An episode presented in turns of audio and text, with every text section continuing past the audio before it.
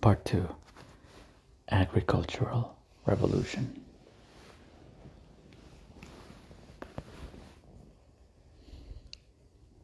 Figure 11 is a wall painting from an Egyptian grave dated to about 3,500 years ago, depicting typical agricultural scenes.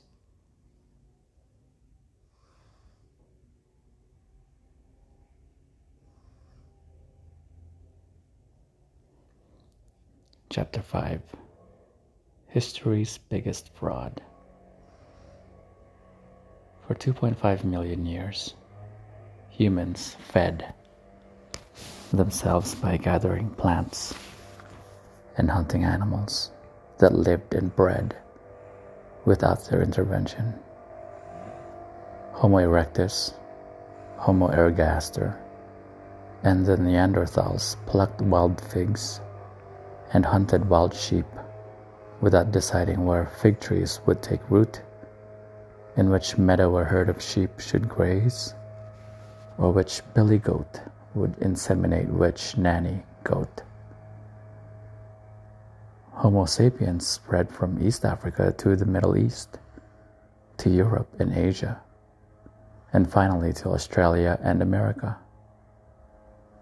But everywhere they went, sapiens too continued to live by gathering wild plants and hunting wild animals. Why do anything else when your lifestyle feeds you amply and supports a rich world of social structures, religious beliefs, and political dynamics? All this changed about 10,000 years ago when sapiens began to devote almost all their time and effort to manipulating the lives of a few animal and plant species. From sunrise to sunset, humans sowed seeds, watered plants, plucked weeds from the ground, and led sheep to prime pastures. This work, they thought, would provide them with more fruit, grain, and meat. It was a revolution in the way humans lived, the agricultural revolution. The transition to agriculture began around 9500 to 8500 BC in the hill country of southeast Turkey, western Iran, and the Levant. It began slowly and in a restricted geographical area Wheat and goats were domesticated by approximately 9000 BC, peas and lentils around 8000 BC, olive trees by 5000 BC, horses by 4000 BC, and grapevines in 3500 BC. Some animals and plants, such as camels and cashew nuts, were domesticated even later. But by 3500 BC, the main wave of domestication was over. Even today, with all our advanced technologies, more than 90% of the calories that feed humanity come from the handful of plants that our ancestors domesticated between 9500 and 3500 BC. Wheat, rice, maize, called corn in the US, potatoes, millet, and barley.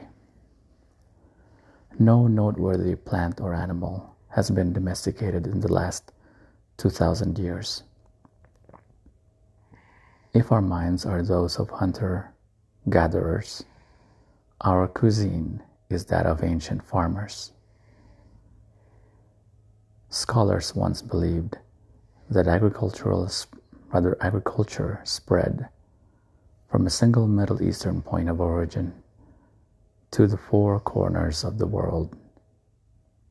Today, scholars agree that agriculture sprang up in other parts of the world, not by the action of Middle Eastern farmers exporting their revolution, but entirely independently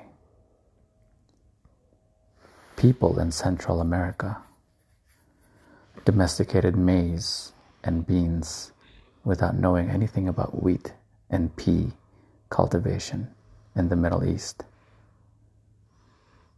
South Americans learned how to raise potatoes and llamas, how and unaware of what was going on in either Mexico or the Levant.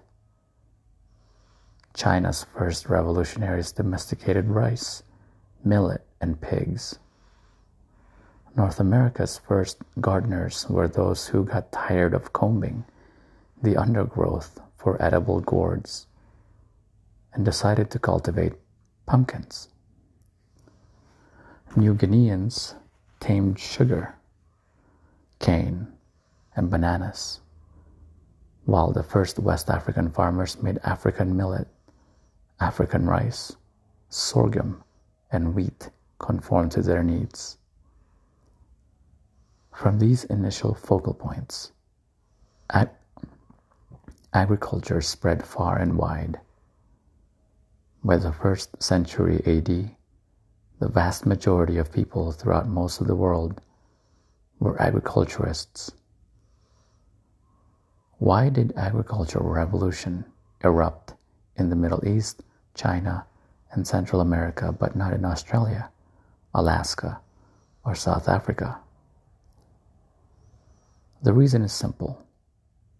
Most species of plants and animals can't be domesticated. Sapiens could dig up delicious truffles and hunt down woolly mammoths. But domesticating either species was out of the question. The fungi were too far too elusive, and the giant beasts too ferocious. Of the thousands of species that our ancestors hunted and gathered, only a few were suitable candidates for farming and herding. Those few species lived in particular places, and those are the places where agricultural revolutions occurred. Scholars once proclaimed